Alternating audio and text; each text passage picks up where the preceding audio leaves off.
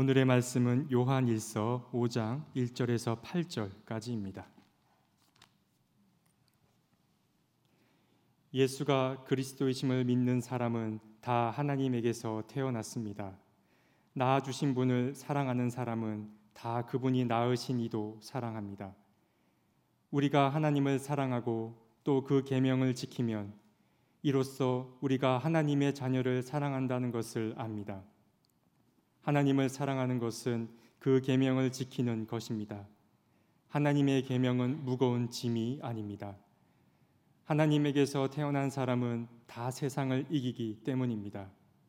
세상을 이긴 승리는 이것이니 곧 우리의 믿음입니다. 세상을 이기는 사람은 누구입니까? 예수가 하나님의 아들이심을 믿는 사람이 아니고 누구겠습니까? 그는 물과 피를 거쳐서 오신 분인데 곧 예수 그리스도이십니다. 그는 다만 물로서 오신 것이 아니라 물과 피로서 오셨습니다. 성령은 증언하시는 분입니다. 성령은 곧 진리입니다. 증언하시는 이가 셋인데 곧 성령과 물과 피입니다. 이 셋은 일치합니다. 이는 하나님의 말씀입니다. 하나님 감사합니다.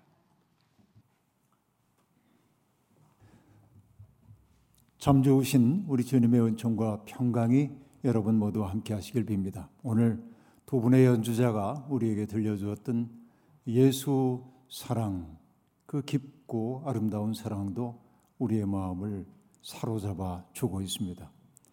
똑같은 예수 사랑하심을 우리가 안다고 하는 그 고백이 어떻게 밝고 맑게 그리고 유연하게 때때로 장중하게 또 때로는 쓸쓸하게 울려 퍼질 수 있는지 우리의 삶의 모든 계기를 감싸는 그분의 사랑이 오늘 우리 가운데 함께 있는 것 같습니다.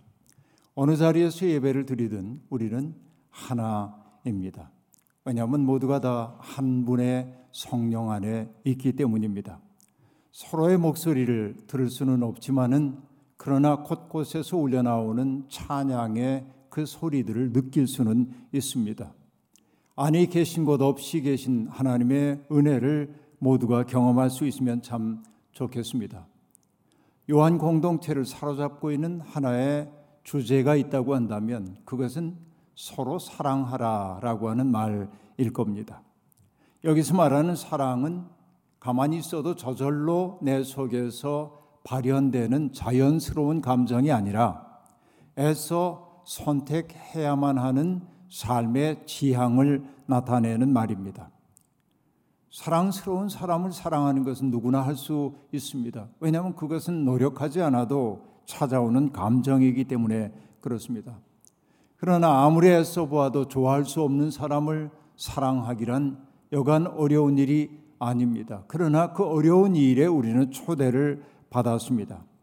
무례한 사람, 제 욕심만 차리는 사람, 그러면서도 뻔뻔한 사람, 과도할 정도로 자기 감정에만 충실한 사람, 거칠고 난폭한 사람, 자기가 틀릴 수도 있다는 사실을 조금도 인정하려 생각이 없는 벽창화와 같은 사람들, 이런 이들을 사랑하기란 여간 어려운 것이 아닙니다. 어떻게 말하다 보니까 제 마음속에 있는 불편한 사람들의 목록을 얘기한 것처럼 느껴지긴 합니다만 여러분들도 아마 이런 목록들이 많이 있을 거라는 생각이 들기도 합니다. 어떻게 생각하면 이런 이들과 거리를 두고 사는 게 지혜처럼 여겨지기도 합니다.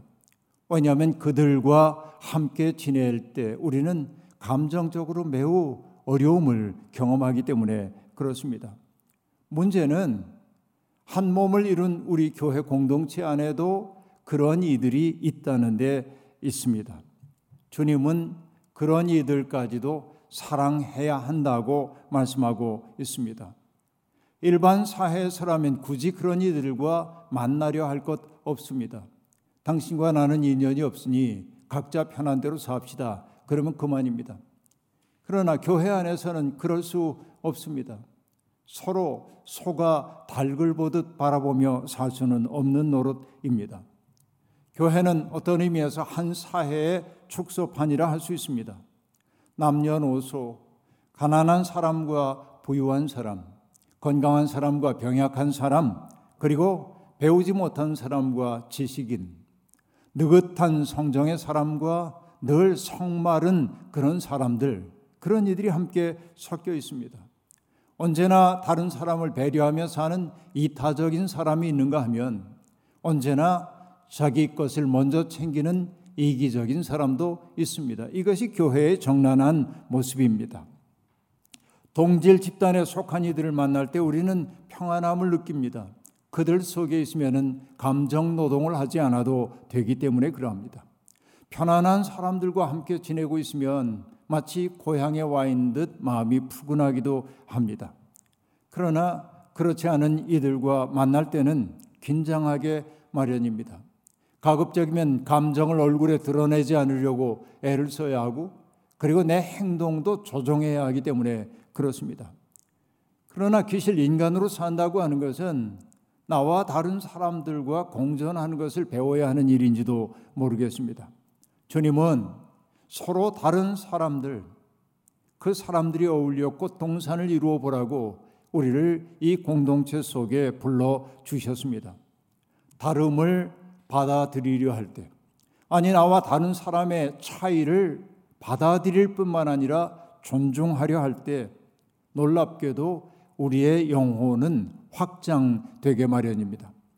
용서와 용납, 그리고 거기에 사랑을 더할 때 우리는 아름다운 공동체가 형성된다고 말할 수 있겠습니다. 그 때문에 요한은 그런 아주 보편적 명제를 우리에게 제시하며 단호하게 말합니다. 누가 하나님을 사랑한다고 말하면서 자기 형제 자매를 미워하면 그는 거짓말쟁이입니다. 보이는 형제, 자기 형제 자매를 사랑하지 않은 사람이 보이지 않는 하나님을 사랑할 수 없습니다.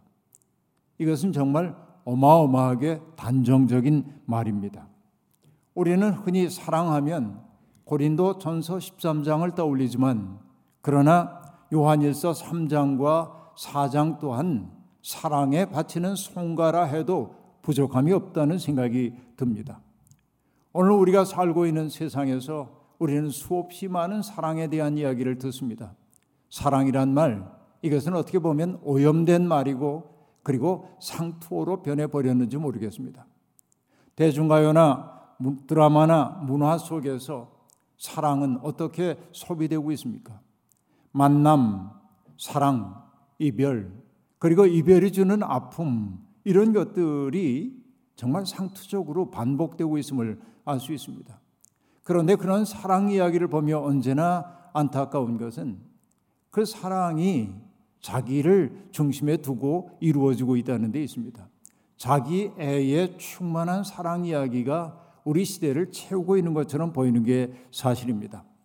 그러나 성경이 이야기하고 있는 사랑이라고 하는 것은 그런 감상성과는 많이 다릅니다. 형제 자매 사랑의 근거는 그들의 사랑스러움이나 덕성이 아니라 우리를 향하신 하나님의 선행적 사랑의 근거를 두고 있기 때문에 그렇습니다. 그 사랑은 나를 중심에 두는 자기 애의 사랑이 아니라 바로 하나님이 사랑하시는 존재를 있는 그대로 받아들이려고 하는 그런 사랑이어야만 하는 것입니다. 사도는 그 사랑을 정교한 논리로 설명하고 있습니다. 이렇게 말을 시작하고 있죠. 예수가 그리스도에게서 난 그리스도이심을 믿는 사람은 하나님에게서 난 사람입니다. 자, 이 맥락을 잘 짚어 보십시오. 예수가 그리스도이심을 믿는 사람은 하나님에게서 낳습니다. 그리고 또 이어서 얘기합니다. 낳아주신 분을 사랑하는 분은 낳아주신 분은 하나님이죠. 낳아주신 분을 사랑하는 사람은 그분이 낳으신 이도 사랑합니다. 라고 말합니다. 어느 신학자들은 이 낳아주신 분을 예수님이라고 설명하기도 하지만 그럴 수 있지만 낳아주신 분은 바로 하나님이 이렇게 그리스도를 믿는 믿음을 통하여 당신의 자녀로 삼아 주신 사람들을 일컫습니다. 그러니까 그분이 낳으신 이들은 믿음 가운데 형제 자매가 된 사람들이라 말할 수 있습니다. 그러니까 우리들은 모두 하나님이 낳아 주신 존재들입니다. 그러면 여러분 여기에서 하나의 윤리가 나옵니다. 하나님이 낳아 주신 사람들을 우리가 어떻게 함부로 대할 수 있겠습니까? 그건 내 마음에 맞지 않을 수 있습니다. 내 비위를 거슬릴 수도 있습니다. 하지만 하나님께서 속량하신 그 사람을 우리가 어떻게 너는 없는 게 좋은 것 같아 라고 말할 수 있겠습니까? 그래요. 믿음 안에 있는 사람들은 아주 의식적이고 의지적으로 사랑을 선택해야 하는 사람들입니다. 사랑이란 성서가 얘기하고 있는 사랑이란 자기의 감정이 아닙니다. 자기에게서 벗어나 타자들에게 나를 선물로 주는 행위가 성경이 말하고 있는 사랑이라고 말할 수 있겠습니다. 누군가를 사랑하기 위해서는 어떻게 해야 할까요? 바로 내 앞에 있는 그 사람이 하나님이 귀히 여기시는 사람이라는 사실을 마음속에 받아들이고 인정해야만 합니다. 물론 본능적으로 반감이 느껴지는 사람도 있습니다. 그 반감을 넘어 사랑을 선택하는 용기를 내게 될 때 우리의 영혼은 확장되기 시작합니다. 그런데 여러분 따지고 보면 그렇습니다. 우리는 모두 사랑을 갈구하는 사람들입니다. 그런데 우리 속에 사랑받을 만한 것이 있어서 누군가가 나를 사랑해 주기를 바랍니까? 여러분 그렇게 말한다면 그건 뻔뻔한 이야기인지도 모르겠습니다. 가끔 우리의 삶을 돌이켜 보면은 내가 그럴 만한 자격이 없는데도 불구하고 나를 정말로 사랑으로 대해주는 사람을 만날 때면 세상이 갑자기 환해진 것처럼 보이고 삶의 희망이 내 속에 솟아나는 것을 경험합니다. 그 사랑, 그 받아들여짐, 바로 그것이 우리를 새로운 존재로 빚어주기도 합니다. 사랑이란 그런 것입니다.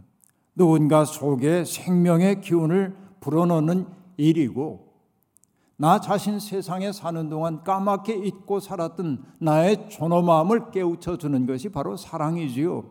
그 사랑을 받을 때 우리는 세상을 살아갈 힘을 얻게 되는 겁니다. 그 사랑이 있는 곳에서 죄는 힘을 발휘하지 못합니다. 사랑은 서로 만날 수 없는 사람들을 만나게 만들어주는 연대의 끈이기도 합니다. 참 믿음이란 바로 그 사랑 안에서 역사하는 것입니다.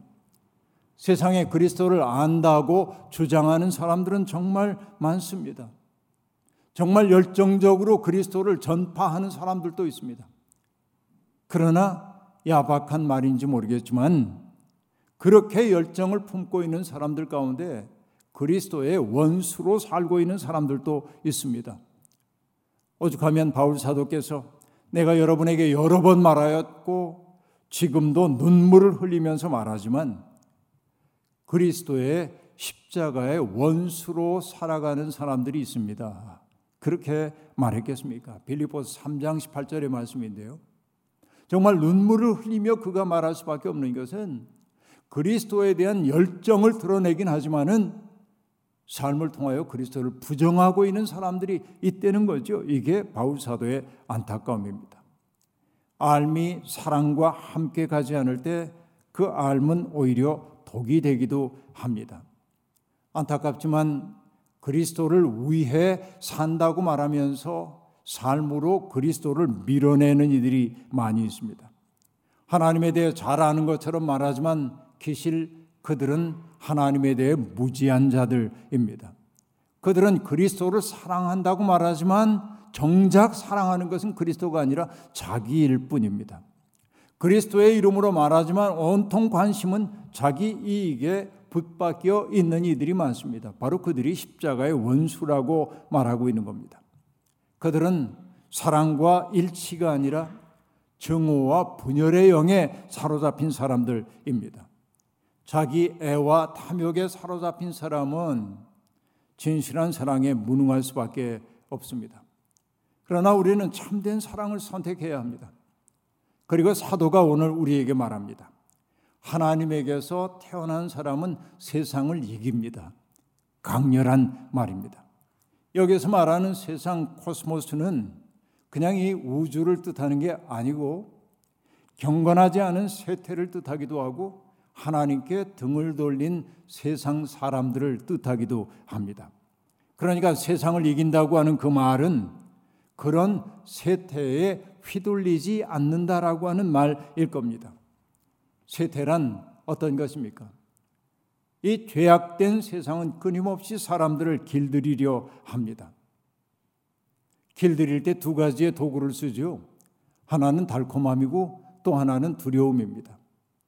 그래서 세상의 유혹은 달콤한 동시에 두렵기도 합니다.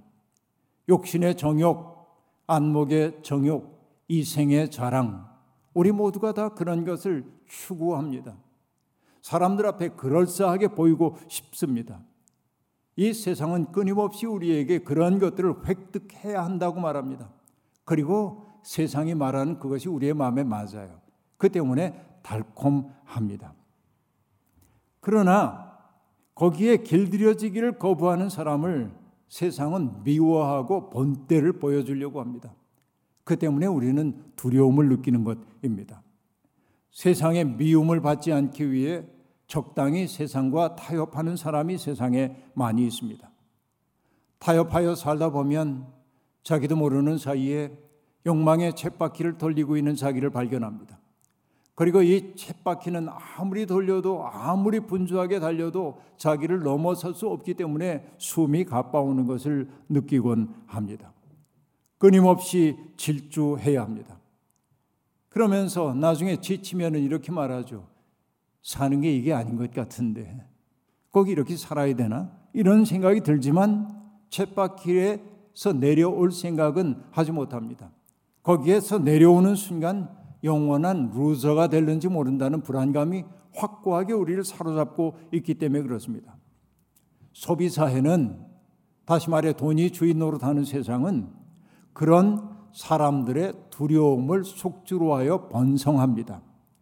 사람들이 작은 것에도 만족하고 기뻐한다면 소비의 경제는 돌아가지 않습니다. 세상의 기준에 따라 살아가지 않는 사람, 세상의 기준 너머에서 그 세상을 꿰뚫어 보는 사람, 다시 말해 자기 주도적인 삶을 사는 사람들, 그들은 세상이 미워합니다. 그러나 그렇게 사는 사람들이 얻는 만족감은 의외로 크다고 말할 수 있습니다. 인디안 혈통을 타고난 미국의 생태학자인 로빈 월 키머러라고 하는 사람의 책을 읽다가 한 구절을 만났는데 그 구절이 놀라운 구절이었습니다. 감사를 표현하는 것은 순진무구해 보이지만 혁명적 개념이기도 하다. 소비 사회에서 만족은 급진적 태도다라고 말합니다. 여러분 여기에서 감사가 혁명적 태도라고 하는 말과 만났을 때 땅하고 제 심장을 치는 것 같았습니다. 소비 사회는 늘 새로운 욕망을 창조함으로 번성합니다. 그러나 감사는 그런 경제 논리에 타격을 입힙니다. 우리가 정말로 하나님을 믿는다고 한다면 세상이 우리에게 제시하는 행복의 조건들 그것을 굳이 따라가지 않는다 할지라도 다른 삶이 가능하다고 하는 사실을 받아들여야 합니다. 그것은 경쟁에서 이기는 삶이 아니라 우정과 사랑, 나눔과 돌봄, 자족과 절제의 삶입니다. 우리가 하나님의 말씀을 늘 꼭 붙들어야 하는 까닭은 세상이 끊임없이 우리를 자기 쪽으로 잡아당기고 있기에 그 세상의 인력을 이길 힘을 얻기 위해서입니다. 예수님도 말씀하셨죠. 내가 세상을 이겼다. 이 말 한마디 할 수 있으면 우리의 삶이 얼마나 단단하겠습니까? 이것이 우리의 고백이 되었으면 좋겠습니다. 우리는 그동안 겪어온 경험을 토대로 해서 세상은 위험한 곳이라고 인식하고 있습니다. 그리고 우리도 모르는 사이에 세상에 믿을 사람 하나도 없다고 신뢰에 반하는 태도를 내면화하고 살고 있습니다.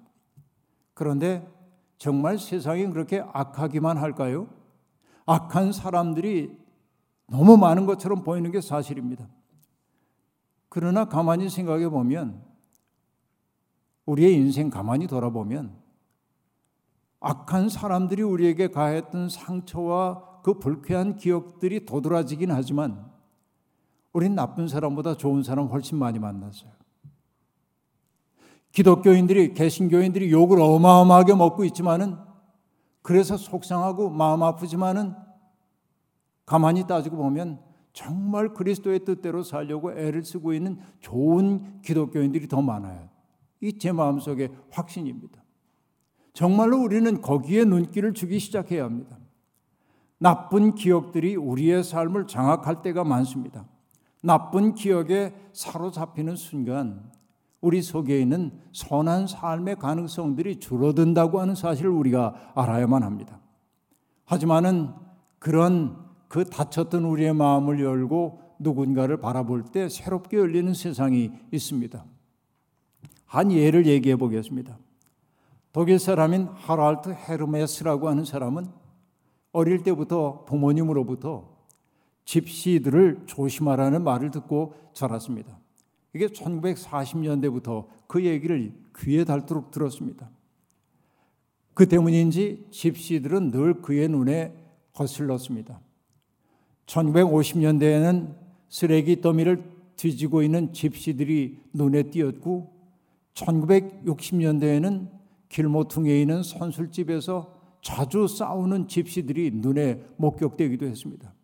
그래서 그에게는 집시는 나쁜 사람이라는 이미지가 딱 들어박혔습니다. 70세가 훌쩍 넘은 하랄트는 유럽의 난민들이 유입될 때 소위 롬족이라고 하는 집시들이 독일에 밀려오고 있다는 소식을 들었습니다. 그의 머릿속에 탁 든 생각이 골칫거리들, 골칫덩어리들이 지금 들어오고 있다. 그 생각이 그에게 확고하게 들어왔습니다. 그는 함부르크 북쪽에 있는 연립주택 단지에서 느긋한 은퇴 생활을 즐기고 있었습니다. 살고 있던 그 집에 50년 이상을 살고 있었고 이웃들은 다 친밀한 이웃들이었습니다. 그런데 그 가깝던 사람들이 하나둘 세상을 떠나기도 하고 다른 곳으로 이주해 가면서 그 낡아 빠진 그 집이 비기 시작하자 함부르크 시 당국은 밀려 들어온 난민들을 그 빈집에 수용하기 시작했습니다. 대단히 불쾌했습니다. 그래서 그는 시청에 항의 전화를 하기도 하고 의회에 편지를 보내기도 했지만 상황은 달라지지 않았습니다. 조용하기만 했던 주택단지는 시끄러워졌고 베란다에는 낯선 빨래들이 걸리기 시작했습니다. 그는 거주 규정을 위반하는 사례들을 카메라로 찍어서 관리사무소에 보냈고 시정 조치를 해달라고 그렇게 요구하기도 했습니다. 그런데 어느 날 공교롭게 그의 집 바로 위층에 낯선 가족들이 이주해 왔습니다. 아이들이 쿵쿵 뛰기 시작했습니다. 창문을 열고 그 가족은 크게 텔레비전을 켜놔서 자기 집에까지 텔레비전 소리가 들릴 정도로 그들은 무례했습니다. 어느 날 그의 집에 베란다에 물이 뚝뚝 떨어지자 더 이상 참을 수가 없었고 그 때문에 하랄트의 아내인 크리스타가 위층으로 올라가 초인종을 눌렀습니다. 처음으로 낯선 사람과 대면하게 된 겁니다. 그리고 베란다에 물이 떨어진다고 말했지만은 독일 말을 알아듣지 못하는 그들은 영문을 몰라 했습니다. 그래서 설명하기 위해 베란다로 그와 더불어 가다 보니 크리스찬은 한눈에 그 집의 살림을 헤아릴 수 있었습니다. 세르비아 출신의 그 가족에게는 세탁기도 없었고 건조기도 없었고 빨래 건조대도 없는 것을 알아차렸습니다. 그 때문에 그 주부가 손빨래로 그 많은 빨래를 했다는 사실을 알았고 손빨래가 얼마나 고단한지를 알기에 크리스타는 안 됐다는 마음이 들었습니다. 그래서 지하 창고에 쓰지 않고 버려두고 있었던 빨래 건조대를 그 가족에게 선물로 주었습니다. 그 이상한 첫 접촉 이후에 두 가족의 왕래가 빈번해지기 시작했습니다. 크리스타는 그 가정에 필요한 것들을 공급했습니다. 식기와 포크와 이불과 베개 그리고 침대 깃 냄비, 프라이팬, 전기 포트, 커피 머신까지 갖다 주었고 그 커피 머신으로 내린 커피를 함께 마시기도 했습니다. 나중에는 그 가족들과 함께 여행을 하기도 했습니다. 너무나 아름다운 가정이었습니다. 나중에 그 가족은 세르비아로 돌아갔는데 나중에 기자를 만나서 그 하랄트는 자기의 경험을 이렇게 말했습니다. 낯선 사람들에게 그렇게 온전히 애정을 줄 수 있다는 건 생각할 수 없는 일이었죠. 그 일은 미리 계획된 것이 아니라 자연스럽게 그냥 그렇게 된 거예요. 라고 말합니다. 저 사람들은 만나선 안 될 사람, 불쾌한 사람, 늘 이렇게만 생각하고 있었는데 접촉을 하게 되자 그들을 이해하기 시작했고 그들을 돌보고 싶은 마음이 생겨나자 자기도 모르는 사례에 교류가 일어났다고 그는 고백하고 있는 것입니다. 하랄트는 그 모든 과정이 자연스럽게 되었다고 말합니다. 그런지도 모르겠습니다. 하지만은 저는 그 속에서 성령의 일하심을 봅니다. 성령은 그렇게 사람들의 마음을 이어줍니다. 아픔에 공감하고 그 아픔을 덜어주려는 마음을 품게 만듭니다. 바로 이것이 성령이 하시는 일입니다. 성령은 교회 안에서만 역사하지 않습니다. 우리는 사랑의 나눔이 있는 곳에 하나님께서 계시도다라고 때제 찬양을 부릅니다. 그러나 이 노래 가사 뒤집을 수도 있습니다. 하나님께서 계신 곳에 사랑의 나눔이 일어난다고도 부를 수 있습니다. 이것이 중요합니다. 여러분, 이런 사랑의 경험은 우리 속에 있는 두려움을 몰아냅니다. 저 사람은 내 삶에 피해를 입힐 거라고 하는 두려움이 사랑 때문에 사라지기 시작합니다. 그 때문에 베드로는 그것을 경험했기에 사랑은 허다한 죄를 덮어준다고 말할 수 있었던 것입니다. 혐오와 정죄와 불평을 넘어 낯선 사람들과 접촉할 용기를 내는 것, 그리고 그들의 무거운 짐을 나누어질 마음을 품는 것, 바로 그것이 평화를 파종하는 일이고, 바로 그것이 하나님이 우리에게 하라 하신 일입니다. 예수 그리스도의 삶은 바로 그런 낯선 이들과의 접촉으로 일관된 삶이었습니다. 그 당시에 사회적 세계가 죄인으로 규정한 사람, 만나면 내가 부정하게 된다고 하는 사람들과 끝없이 접촉하면서 그들 속에 사랑의 공간을 창조했던 게 바로 그리스도의 삶입니다. 우리 또한 그러해야 하지 않겠습니까? 세상을 이기는 사람은 누구입니까? 예수가 하나님의 아들이심을 믿는 사람이 아니고 누구이겠습니까? 사도는 말합니다. 예수 그리스도 그분은 물과 피를 거쳐서 오신 분이라고 말합니다. 여기에서 거쳐서 오다라고 하는 이 단어가 애매모호합니다. 물과 피를 거쳐서 오다. 여기에 거쳐서 오다라고 하는 헬라어 에르코마이라고 하는 이 단어는 한 장소에서 다른 장소로 이동한다는 뜻도 있지만은 모습을 드러내다라고 하는 뜻이기도 합니다. 그러니까 예수 그리스도는 물과 피로 당신의 모습을 드러냈단 말입니다. 그럼 여러분 떠오르는 게 뭐예요? 예수님이 세례자 요한에게 세례를 받으시며 공생애를 시작하시죠. 세상 앞에 모습을 드러내셨어요. 이게 예수 그리스도이십니다. 십자가에 처형당하실 때 주님은 물과 피를 흘리시면서 세상 앞에 저들의 죄를 용서해 달라고 하셨죠. 그 아래에 있었던 백부장은 보라 이 사람은 참으로 하나님의 아들이었도다 고백했죠. 물과 피를 통해 당신을 드러냈다는 말은 바로 세례와 십자가 사건을 의미하는 말일 겁니다. 바로 이것이 예수님의 삶 속에서 핵심적인 이야기이기도 합니다. 물과 피는 요한 공동체가 예수님이 참 사람이었음을 드러내기 위해 종종 등장시키는 두 요소입니다. 요한복음에 여러분 보시면은 예수님이 십자가 처형 당하실 때 주님의 옆구리를 병사가 창으로 찌르지요. 그때 물과 피가 쏟아져 나왔다고 말하고 있습니다. 굳이 그런 표현을 집어넣은 까닭은 요한복음이 기록될 당시에 주님의 죽음은 가짜 죽음이라고 하는 그런 말들이 퍼지고 있었기 때문에 그렇습니다. 예수 그리스도의 죽음은 가상의 죽음이지 진짜 죽음이 아니라는 말, 말입니다. 그들은 예수의 인성을 부정했습니다. 그러나 예수님의 죽음은 실제 사건입니다. 바로 그게 물과 피라고 한 말 속에 담겨 있는 의미입니다. 그 죽음이 있었기에 우리는 구원을 경험하게 된 겁니다. 물과 피는 하나님의 뜻에 대한 아멘이고 고통받는 사람들에 대한 가없는 사랑이고 자기를 희생하여 남을 살리는 숭고한 삶을 가리킵니다. 바로 그리스도는 물과 피를 통하여 우리에게 당신의 모습을 드러냈습니다. 성령께서도 바로 예수 그리스도가 참 사람인 동시에 하나님의 아들이심을 증언합니다. 삼위일체 하나님은 깊은 사랑의 일치 속에 머무시면서 우리도 그곳으로 인도하고 있습니다. 그 사랑에 접속될 때 우리는 세상을 이기는 사람, 세태에 휘둘리지 않으면서 혐오와 그리고 미움에 사로잡힌 사람 아니라 사랑하고 연대하고 연민을 느끼는 사람으로 창조될 수 있습니다. 세상에 길들여진 사람이 아니라 세상의 질서를 뒤흔들어 하나님의 질서로 이끌어가는 사람이 바로 성도가 되어야만 합니다.